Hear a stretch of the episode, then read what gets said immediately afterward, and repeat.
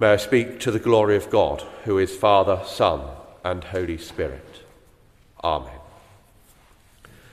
I wonder what it would be like to have the perfect life.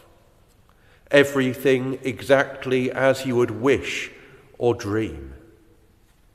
When we are young, we have ideas about what life will be like when we grow up. The perfect husband or wife, the perfect job, 2.4 children, a lovely house with no worries about mortgage, after the best wedding ever, and a great group of friends too. I imagine Mary had similar ideas when she was young and when she became betrothed to Joseph. She probably had dreams about what life would be like after settling into married life in a nice house, maybe a couple of children at a convenient time. Not quite how it worked out. On the other hand, we have ideas about how other people's lives should be, dreams about how our children will turn out, achieving all the things we couldn't quite do, maybe.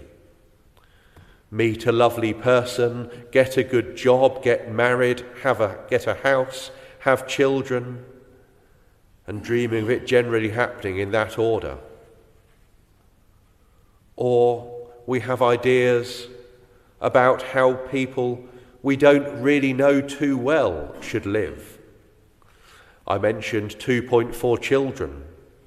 Back in the last millennium, I used to enjoy watching a TV program by that name, based around a stereotypical family, illusions or delusions of how the perfect family should be.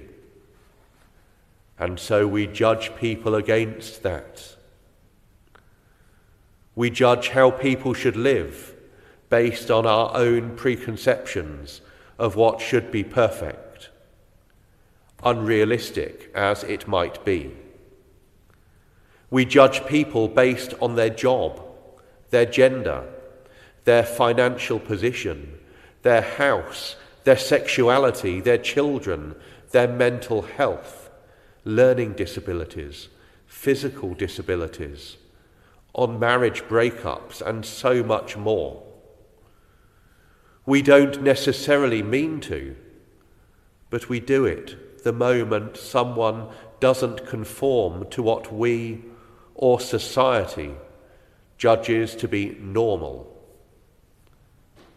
And then, for those of us who are not normal, for whatever reason. I suffer with mental health issues, for example. We start to internalize how we differ from what is expected. We beat ourselves up, metaphorically or even physically, because we don't or can't conform to what apparently we should do or should be. Snap out of it Cheer up, it may never happen. Those are just some responses to people who suffer with depression.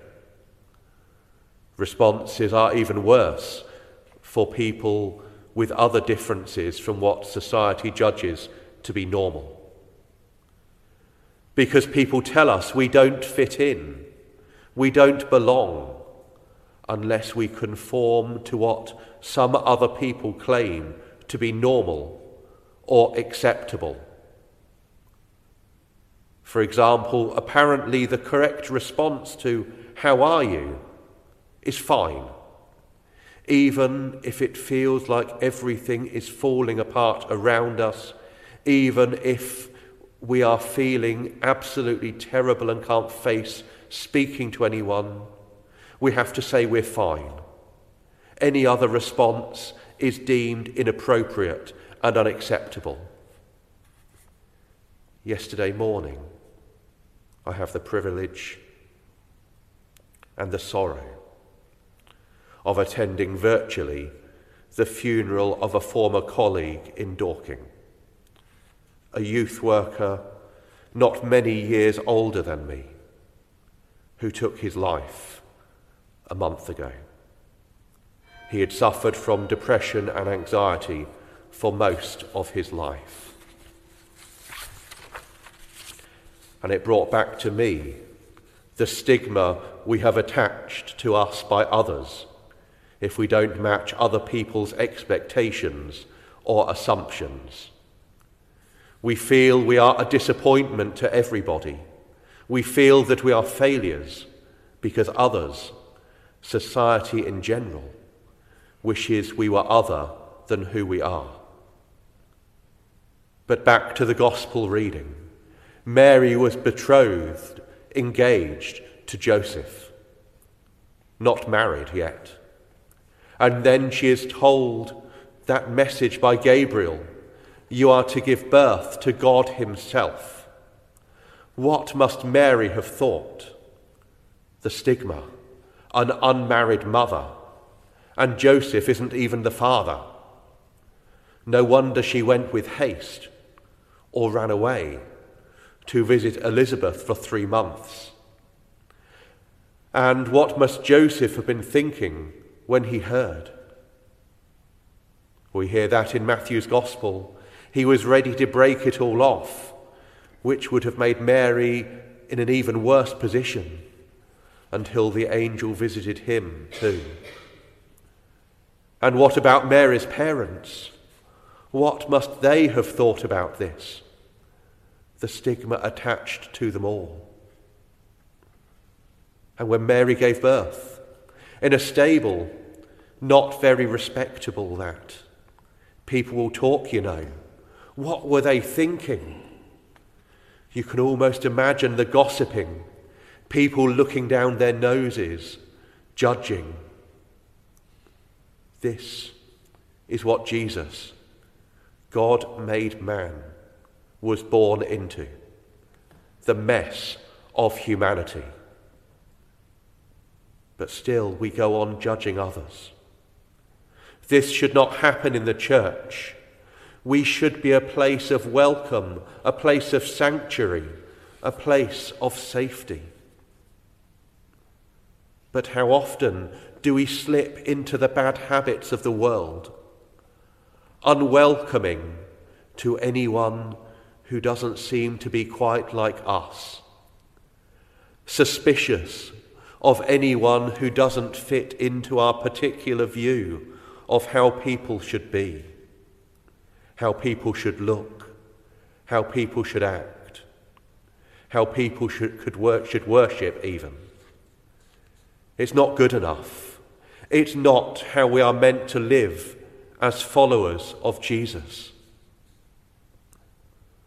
A good model is maybe that of the innkeeper. Do you have any room? No. But the stable is safe and warm. He didn't judge the couple who arrived unannounced, without calling ahead, without booking, heavily pregnant. He welcomed in the way he could and provided sanctuary. So often, the church is seen as something which judges people, looks down at people, criticizes people. This is not how we should be. Our ideals of normality should be shaped, first and foremost, in the knowledge that each and every person is made in the image of God and is known and loved by God for who they are, wonderfully and differently made. And that is illustrated so much in the person of Mary her life turned out so differently to what she might have planned, to what she might have dreamt. But God used her, despite what other people's thoughts might have been. She accepted God's call, and through this young, scared girl, Jesus, God made man, was born. This is what we prepare for. good news for all people, not just a select few. In the name of the Father, and of the Son, and of the Holy Spirit. Amen.